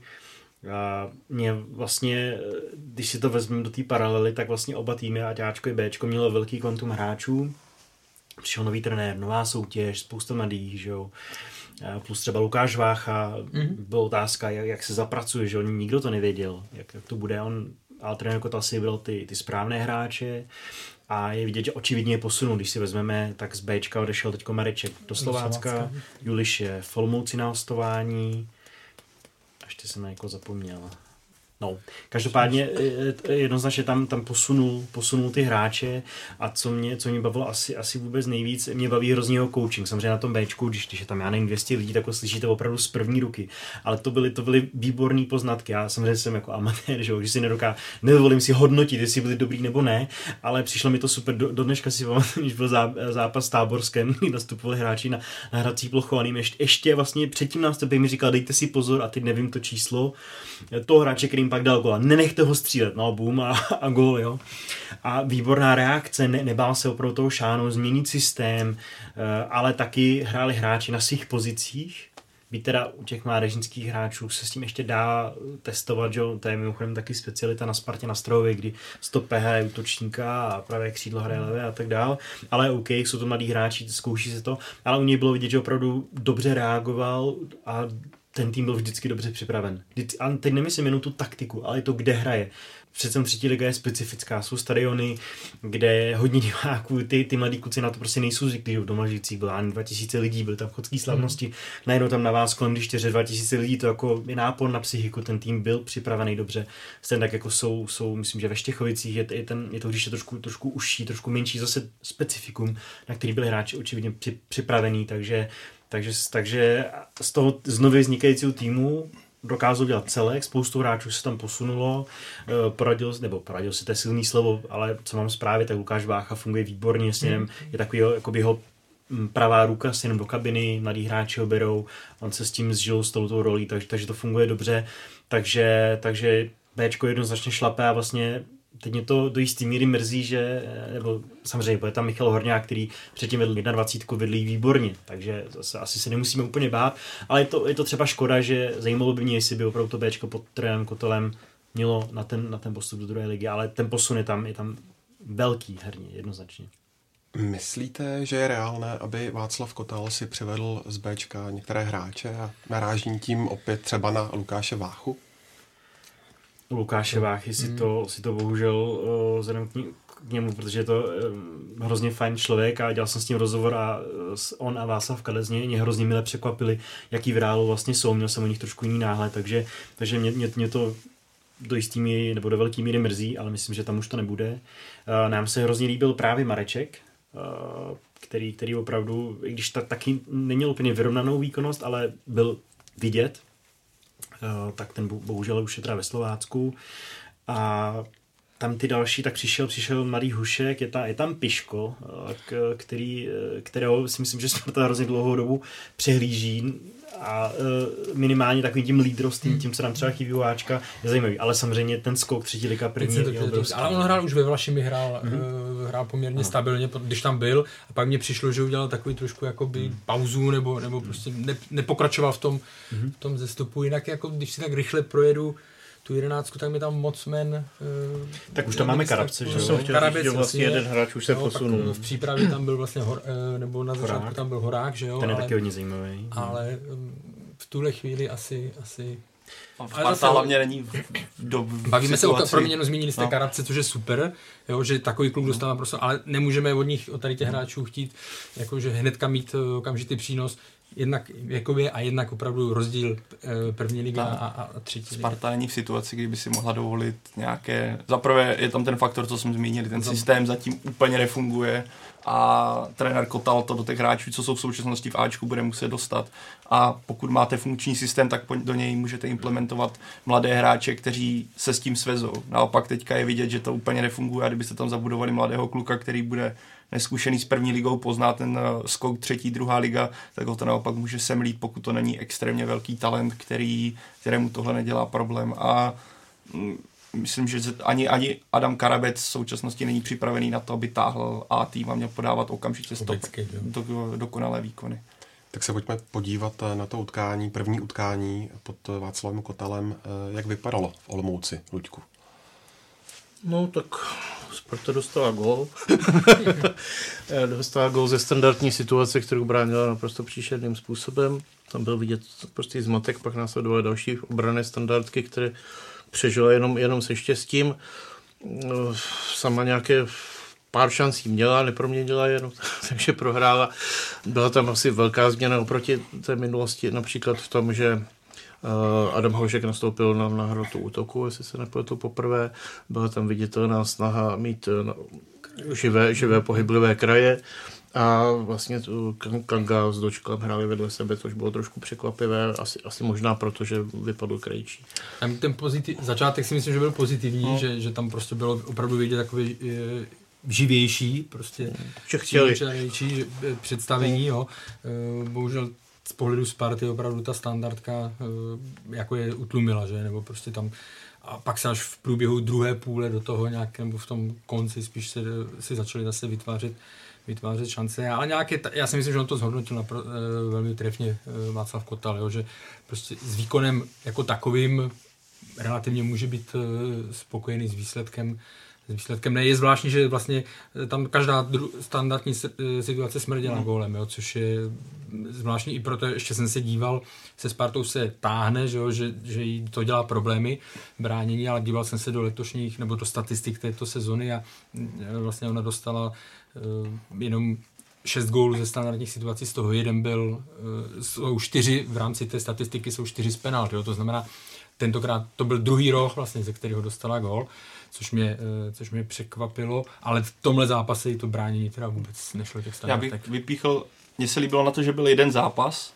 tak tam byl cítit už rukopis. Bylo vidět, jakým fotbalem se chce Kotalu v tým prezentovat, tudíž rychle přecházet přes hřiště, hrát přímočaře, hrát dopředu, k tomu uspůsobil i ty křídla, o kterých tady jsem mluvil Luděk. Viděli jsme Carlsona, který byl takzvaně skoro mrtvý hráč ve Spartě, byl na odpis, teďka najednou dokázal vytěžit z toho systému. To si, tenhle systém si myslím, že z Carlsona může dostat to, proč ho Tomáš Rosický, respektive Sparta přiváděla. Rychlost, techniku, viděli jsme tam několik přišlapovaček. Myslím, že to byl úplně jiný Carlson, než kterého jsme viděli na podzim, což byl hráč, který mi přišel, že skoro na Spartu nemá, ale najednou, i když pak byla finálová fáze, která nefungovala. Ale tohle se mi líbilo, že na Spartě bylo znát, co, jak se chce prezentovat to, že trenér eh, Kotal se nebál prostě postavit George Manžeka na stopera, i když si myslím, že proti míru Chytilovi Bajdovi pro mě nejlepší hráč zápasu, to, co v 20 letech si dovolil, jak se prezentoval v první půlce, jak fungoval tělem, rychlostně, technicky. Já jsem ho, asi poprvé jsem ho viděl takhle komplexně nějakou delší dobu a strašně mě bavil na to, že to úplně není takhle jméno, které rezonuje v českých luzích a hájích, ale zpět ke Spartě Problém byl podle mě v nabídce, co se týče druhé půlky, před finálové fázi, kdy se Sparta nebyla schopná po většinu té, toho poločasu, když měla permanentní tlak v druhé půli, dostat do nějakých větších šancí. A podle mě pořád je znát, že se ten systém rodí. Viděl to tady Luděk, dočkal s Kangou, hráli vedle sebe. Ano, bylo to asi nečekané řešení, ale pro mě z toho zápasu vyplynulo jedno, že Bořek Dočkal by teďka měl být, v mých očích by měl být na lavičce, protože v tom zápasu byl naprosto nevýrazný a pokud Sparta se chce prezentovat tímhle rychlým přechodem, tak si myslím, že pro tenhle systém je lepší v současnosti Kanga, který je hbitější, rychlejší, má lepší formu, je rozehranější. Bořek Dočkal mi prostě přišel hodně nevýrazný na to, jaká to má být posila a přitom asi se počítalo s Bořkem Dočkalem na, na místo desítky a naopak Kanga měl sedět, ale v tomhle zápase, i když neříkám, že hrál dokonale, taky chyboval Kanga xkrát, párkrát tam zbytečně ztratil balon, tak pro mě v tomhle zápase, kdybych si měl vybrat koho do dalšího zápasu, tak nepostavím je oba, posadím jednoho a bude to Bořek Dočkal, který podle mě v současnosti není v té formě, že by Spartě dal ten nadstandard, ty schopnosti, na které on má. Ale to je jenom můj pohled. Mě vlastně, jak říká Pavel, okamžitě byl vidět ten, ten rozdíl, bylo vidět uh, aspoň v náznakách, co by Sparta chtěla hrát pod trenérem Kotelem a co je mi asi vůbec nejvíc sympatický, že, že, že ta sestava byla, byla hrozně ofenzivní, vlastně asi vůbec nejofenzivnější, co jsme mohli aktuálně postavit mm-hmm. a to si myslím, že třeba je taky problém, nebo byl problém Sparty, že my vždycky uh, jedeme, jedeme ven a už jakoby se, jsme bázliví, že Maria, oni nás vletějí a pak doma zase naopak budeme hrát ofenzivně. Já myslím, že Sparta by měla hrát na vítězství v každém zápase, vím a možná jednoho, dvou, kdy, kdy je třeba trošku taktizovat, rozumím, ale jinak, uh, že jo, zázemím, kvalitou hmm. kádru, celkově možnostma Sparta prostě má, má dominovat nad ostatníma týmama. A, a proto mi tohoto bylo sympatický, že se trenér Kotal za nich neschovával, postavil to opravdu hodně ofenzivně, by teda chyběl Láďa Krejčí kvůli nemoci, který by, který by asi v základní stavě normálně byl, to je pravda. Na druhou stranu uh, směrem dopředu, já vím, že to bude zní asi divně, když Sparta nedala gol, ale mně se líbila uh, směrem dopředu. Bohužel špatná finální, hmm a často předfinální fáze, která to všechno sráží. Hložek měl dát góla, Carlson měl dát jednoznačně góla asi bychom se tady bavili trošku jinak. Jo. Ale ten, byl tam, byl tam dět spousta speciálně pravá strana, eh, výměna, výměna pozic Winheima s Carlsonem, ty náběhy, Winheim tam několikrát zaběhl, což třeba asi fanoušek, když sleduje jenom hráčů jak si to třeba nevšimne, ale tam bylo uh, několikrát tam naběhl, kde odpoutal hráče, tím vlastně otevřel prostor pro Carlsona, Hložek, výborně, konečně uprostřed, by teda jako za mě pořád je spíš ten podhrod, ale dobře, v pořádku, jsem rád, že je uprostřed. A to penzum práce, kterou tam uh, vlastně, ta šance Carlsona, on tam vlastně jde do tří hráčů a ten ideální moment to pošle Carlsonovi na velké vápno, který to prostě měl propálit. Jasně, že tam měl šanci, kterou měl proměnit.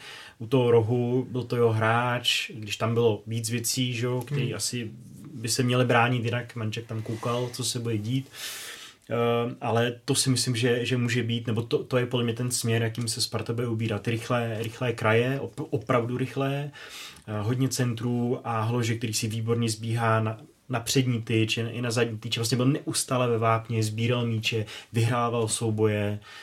To si myslím, že může být velká zbraň. Ale pro mě jenom důležité a jestli to podrží vlastně tady tu, tady tu protože u těch hráčů vlastně Carlson hrál po strašně dlouhé době, hmm. on ho párkrát měl v Bčku, že jo, ho tam párkrát si ho vzal na podzim, nebo tohle, takže on zhruba ví třeba, co od něj čekat. V těch prvních 20 minutách, kdy Sparta byla lepší, tak eh, ta pravá strana hmm. byla určitě nebezpe, eh, jako nebezpečnější, i protože Matěj Hanuskovi to moc na levé nešlo, ale vlastně Adam Ložek hrál mi, eh, na své, řekněme, já souhlasím s tebou jako podhrot, já ho beru furt víc jako podhrota, ale hrál na jiné pozici než, než v posledních uh, sezónách nebo prostě měsících, takže i to si tam musí eh, sednout a když dostanou zápasový, zápasový rytmus, pak třeba věřím, že až bude Carlson sebevědomější, tak tu akci, hmm. kterou měl, tak to zakončí i gólem. Jako pro mě zmíněný hložek taky ale začátek, pro mě pořád Božek bylo v lepší... Jako zádech brance, když tak, byl zádech brance, tak to ještě nebylo... Jako vybojoval, nebylo ono. byl problém, pokud z začátku se to bylo hodně patrné, podle mě, když letěli vysoké míče, tak uh, to nebylo ideální navíc. A to nemyslím, že by za to mohl Ložek, ale on není dvoumetrový habán, který měl vyhrávat hlavičky po každé. Plus, co mi teda vadilo, tak tam byl často úplně odříznutý od zálohy, kde by podle mě měla být ta desítka. V tomhle zápase to byl Bořek dočkal a Adam Hložek v první půlce, kdy to bylo hodně nahoru dolů, kdy Sigma ještě byla nebezpe- nebezpečná, hodně nebezpečná, než v té druhé půlce se spíš zatáhla do bloku, tak mi přišel strašně často, kdy byl sám a Sparta nedokázal vyhrávat ty odražené míče, protože Bořek dočkal tím, že byl nastavený jako desítka, tak byl strašně daleko od Adama Hloška. Třeba se mi líbilo naopak paradoxně, nebo podle mě Adam Hložek ještě víc vyniknul v momentě, kdy se vedle něho postavil Benjamin Tetech, který je vyšší a najednou ob, oba stopeři byli zaměstnaní dvojicí útočníků. Tohle si myslím, že třeba bude taky na řešení a na zvážení, jak k tomhle přistoupit, protože pokud Adam Hloškovi dáváte míč do nohy, tak on to tělo má fantastické. Na to, že tu pozici v Plize hrál snad poprvé, jestli se nepletu, tak skutečně, když se rozjel, tak tam pokryl spoustu míčů, rozdal to do kraju, hrál s průběhem času hrál skvěle pro mě ale musí dostávat adekvátní podporu a skutečně na zvážení zda nedostávat podporu i v podobě dalšího útočníka. Ale já jsem zvědavý, jak tomhle Václav Kotal bude postupovat. Myslím, že ten zápas mu ukázal spoustu indicí, ale pro něj bude extrémně náročné to, co ho čeká teďka za program. Ano, teďka máte Zlín, ale pak je to trojutkání, co tady snad padlo. Baník, Pohár, Slávě, Plzeň a tady jste mohl nastavit tuhle ofenzivní sestavu a doufat, že to Sparta prostě kvalitou jednotlivců a nějakým prvotním systémem roztrhá, ale teďka nastoupíte proti týmům, kteří mají extrémní kvalitu i na hřišti, takže uh, pro Václava Kotela nic jednoduchého na to, že s tím týmem bude pracovat tak krátkou, krátkou dobu.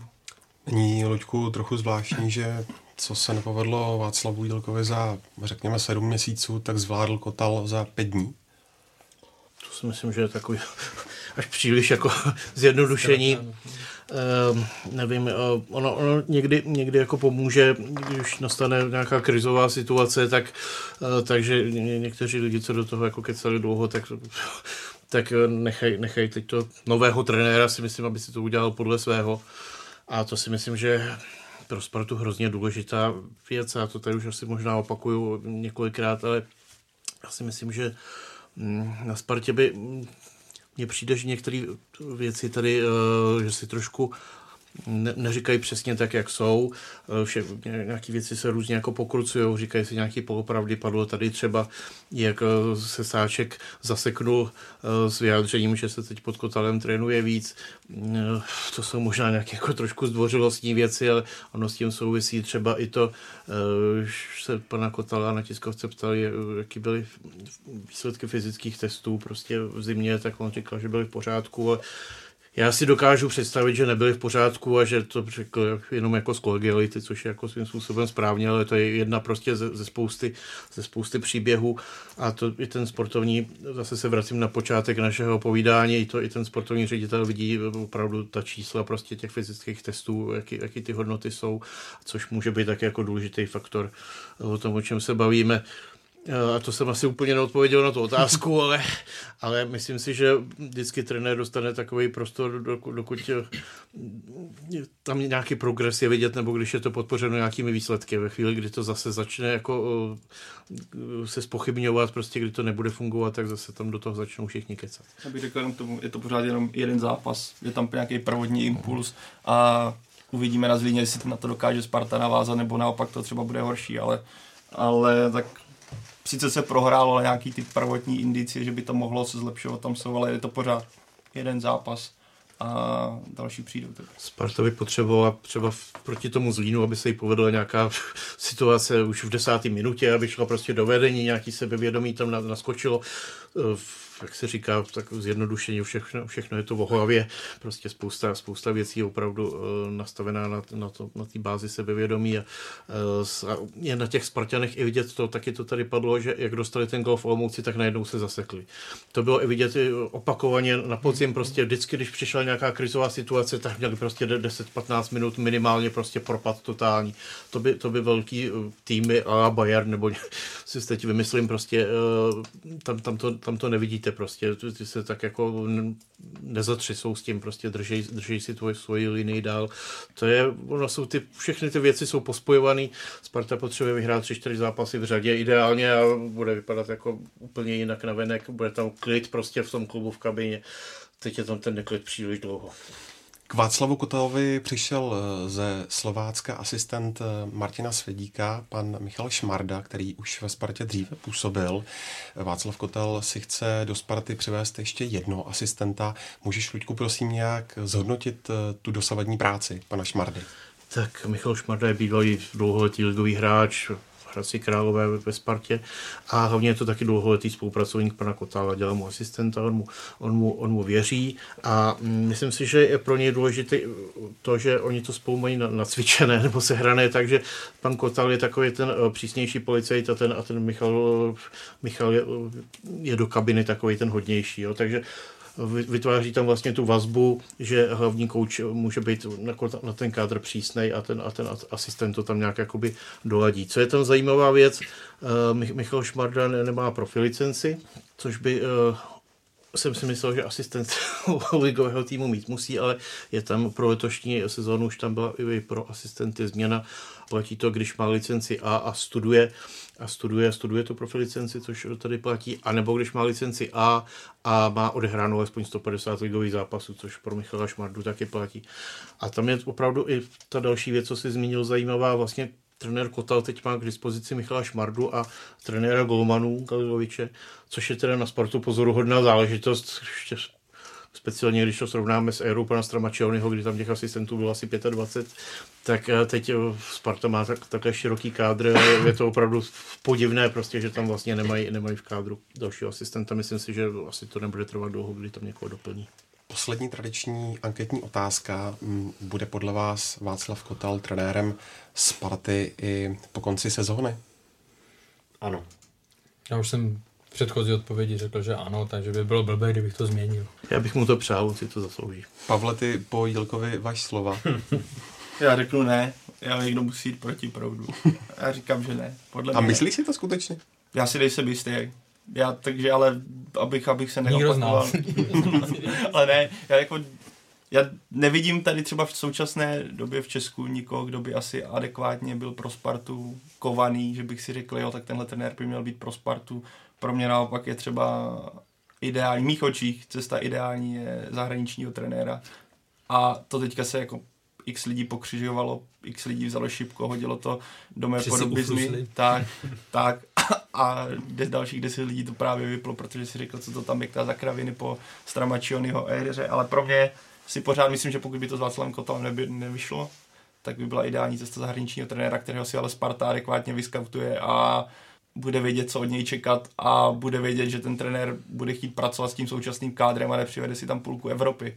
Takže já bych řekl, že ne a že potom přijde nový trenér. A to je zajímavější.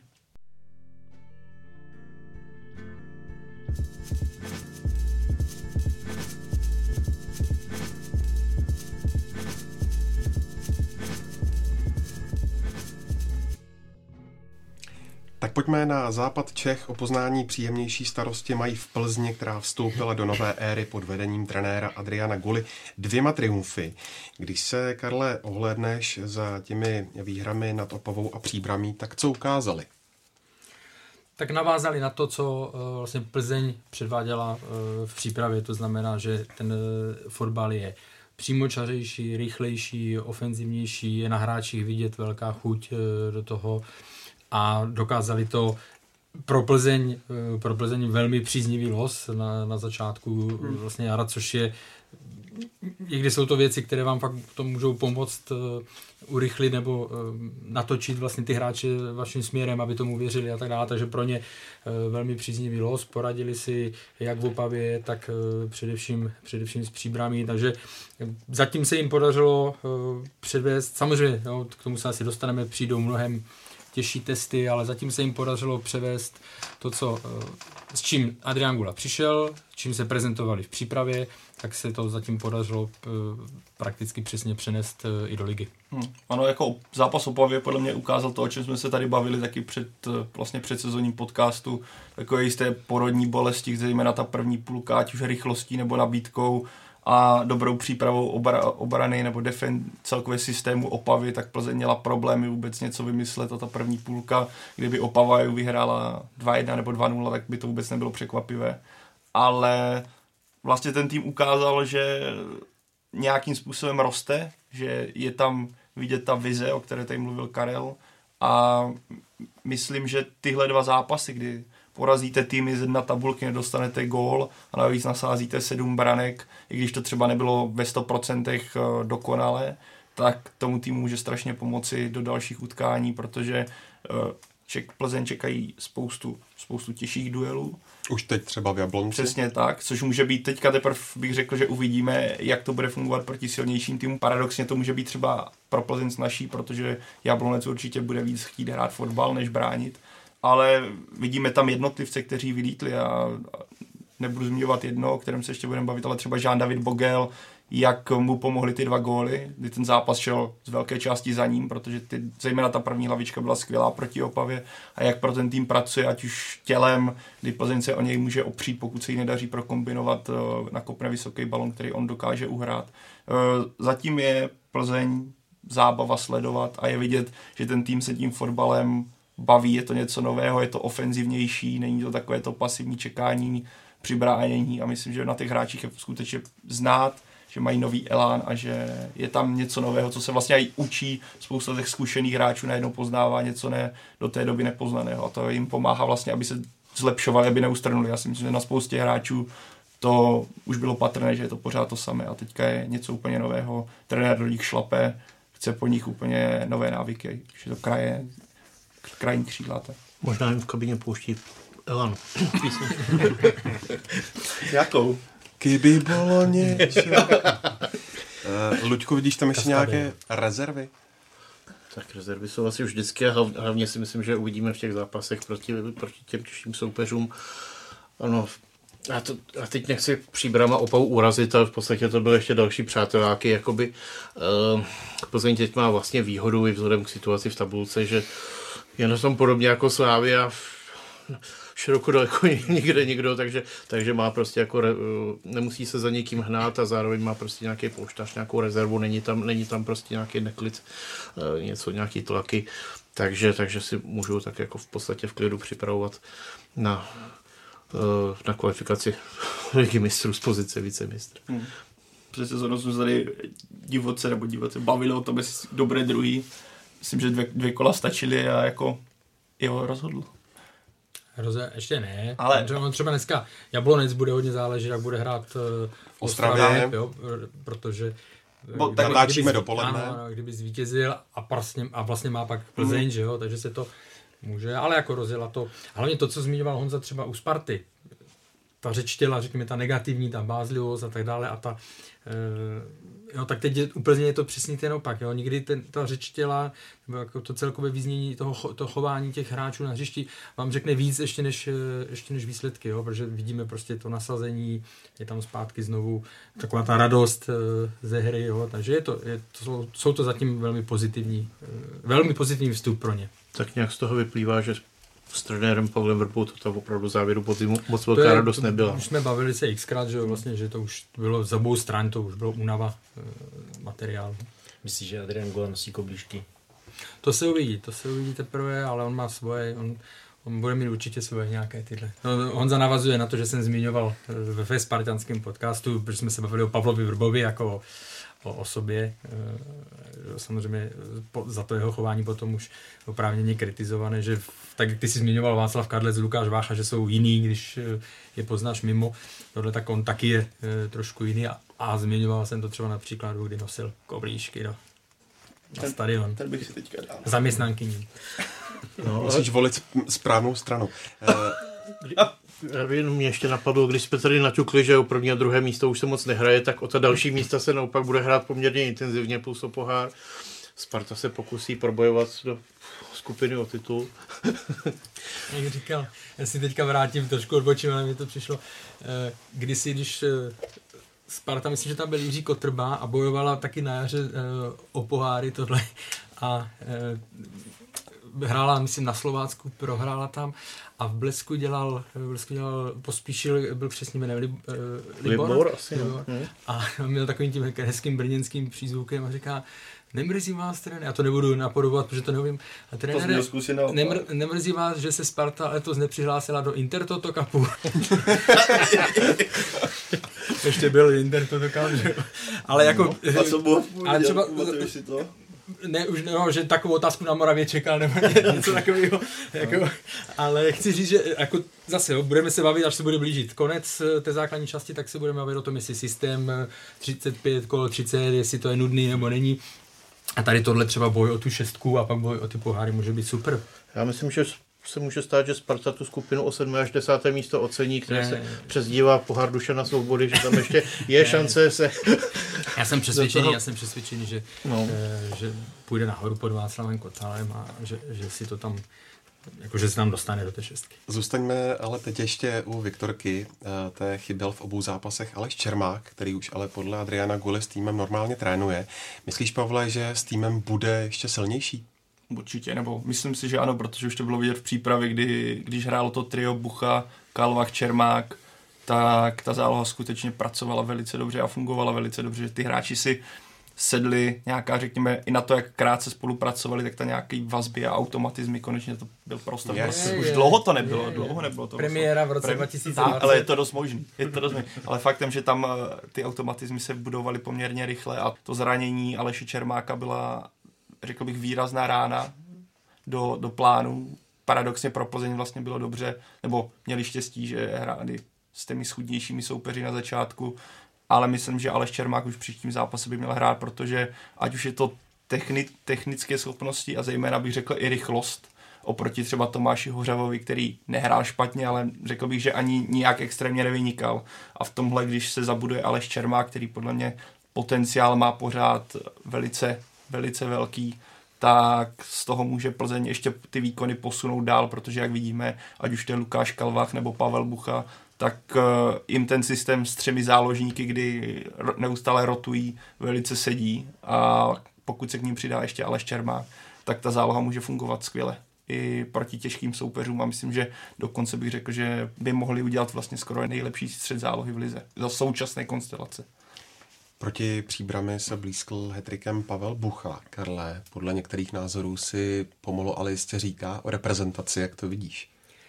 Tak já jsem většinou opatrný, jako aby, když se o tom začne zmiňovat po jednom zápase, on samozřejmě už na podzim hrál velmi dobře, eh, velmi dobře pro eh, za mladou Boleslav, takže je super, že si to přenesl eh, do Viktorky z jeho pohledu, protože to samozřejmě ta jeho minulost spojená s tím dramatickým odchodem, že to nebyl v jednoduché situaci, takže, ale ještě bych samozřejmě počkal, musí, musí to předvést dlouhodobě. Šanci třeba v březnu, v březnu může dostat, jinak vlastně tam ta reprezentace v tom středu, v středu pole tam má řekněme, dost, nebo ne dost, ale tam jsou hráči, kteří v očích Jaroslava Šilhavého jsou určitě výš, takže nevím, jak moc by tam dostal prostor, ale pokud bude takhle pokračovat, tak samozřejmě na konci března by se měl Eh, minimálně na zkoušku objevit v reprezentaci. Taková specifická situace. Vždycky se samozřejmě říká, že Ačko má přednost, ale v to hraje přáteláky 21 čekají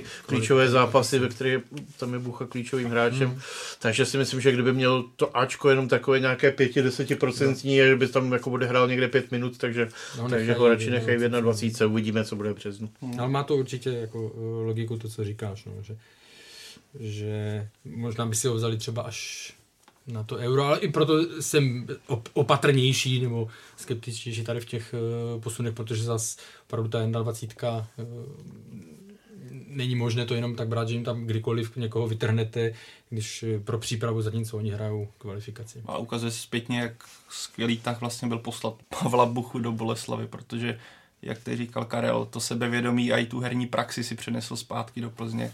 A to jak ve svém věku, nebo podle mě je na něm patrné, jak, v jaké je pohodě po tom podzimu, protože chodí si pro míče, neschovává se za nikoho, i když v podstatě je v tom kádru nový a tak ta hra na něm často stojí v Plzni. Je vidět, že aktivní rozehrávce funguje dopředu, funguje dozadu. Jako na ty dva zápasy, co jsem ho viděl teďka na jaře, tak působí, jak kdyby v Plzni byl celý podzim a ten tým hrál v, v tom středu, hrál takhle stabilněji. Takže pro, pro mě jako velice milé, nebo nechci říct překvapení, ale velice milý vlastně progres toho hráče, který od té doby, kdy do Plzně přišel a najednou jenom paběrkoval, vypadalo to s ním všelijak, jestli tím odchodem ze Slávy se úplně nezakopal, tak nyní to vypadá, že ten krok vlastně se ukazuje jako dobrým, i když stále kontroverzním asi pro spoustu lidí a myslím, že Slávy s tím to asi nikdy neodpustí. A mimochodem, jak to Luďku v současnosti vypadá, ono to ještě asi není mission complete? No a ještě zdaleka nebudem dlouho. Já jsem se na to nedávno ptal generálního sekretáře, myslím, fotbalové asociace pana Pauliho, tak ten mi vysvětlil, že to prostě eh, tu kauzu eh, řeší sbor rozhodců, že, že to řeší velice důkladně, protože dokonce se snad vyjádřil, že to je nejnáročnější kauza za poslední léta. Je tam velký předpoklad eh, k tomu, aspoň jak on se domnívá, že jednak teda teď až někdy rozhodne zbor rozhodců, tak se to odvolá ještě v rámci FAČRu, to je dvoustupňové řízení a potom, že je velká pravděpodobnost, že to bude i na KAS, Mezinárodní sportovní hmm. arbitráž v Lozán, takže k tomu chtějí mít ty podklady všechny připravené opravdu jako tip-top, což těmito větami zdůvodňuje to, že Bucha odcházel tuším v letě 2018, teď máme únor 2020 a ještě se tam jako k nějakému prvoinstančnímu rozhodnutí na půdě fotbalové asociace nedostali, tak já myslím, že to poběží asi ještě hodně, hodně, hodně dlouho. Myslíš, Karle, že se podobná trefa, o které tady hovořil před chvílí Pavel, povede Plzni v Boleslavi s Dominikem Janoškem?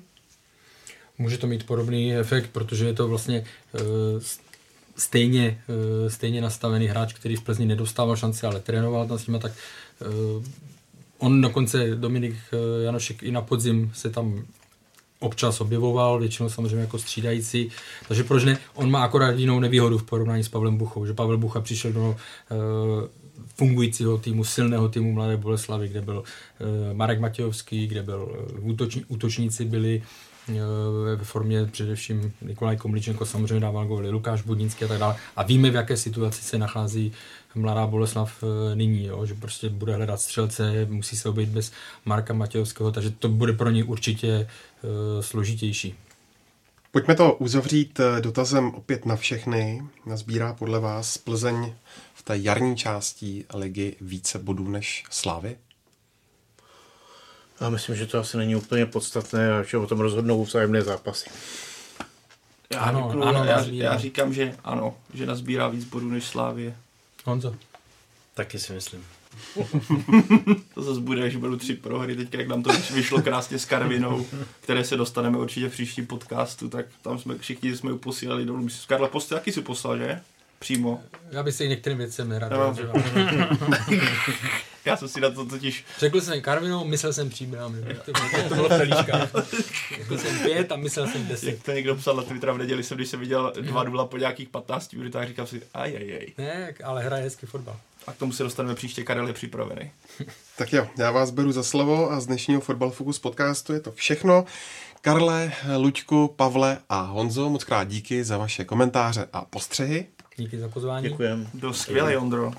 A jenom k Neymarovi, eh, ne že kotouli tři, ale červená karta vždycky, když je tradice, když je Rio, karneval v Riu, tak eh, Neymar má on to, červenou kartu. On to má teďka, má Segra, narozeniny. No ale hlavně, má, hlavně karneval. To ono, jako, si myslím, že to stíhá obecně. Jako. Ale myslím, že zrovna jeho Segra má na odvetu ligy mistrů má narozeniny, takže on to potřebuje slavit, takže oni to mají, myslím, přesunout teďka na víkend. Tak... Takže teď už to může Ondro ukončit. Franc- francouzskou ligu nechci hrát, jo, k čemu, že jo. No. Kanga taky ví, kdy si má nechat dát čtvrtou žlutou před repre. Tak jo, a další díl točíme, jak už tady bylo řečeno, příští týden. Celý o Karviné. Celý o uh, Abdul Rahman Tajvovi. Ten v Karviné. Toho, a toho má, Ondřej Lingrovi. A... Toho má Karel nastudovaný. Jo, Já mám rád balu. No, tak, takže kdo, kdo chce, příště Karel přijde v dresu balu i tady do podcast. A víš už konečně, jak se jmenuje trenér Karviné? O tom bych se nechtěl bavit vůbec. Já si pamatuju jeho tátu. No a nezapomeňte, že jsme na webech fotbalfocus.cz, ČT Sport.cz a všechny díly Fotbal Focus podcastu najdete na Spotify, Soundcloudu, v iTunes i na YouTube. Tak se mějte hezky.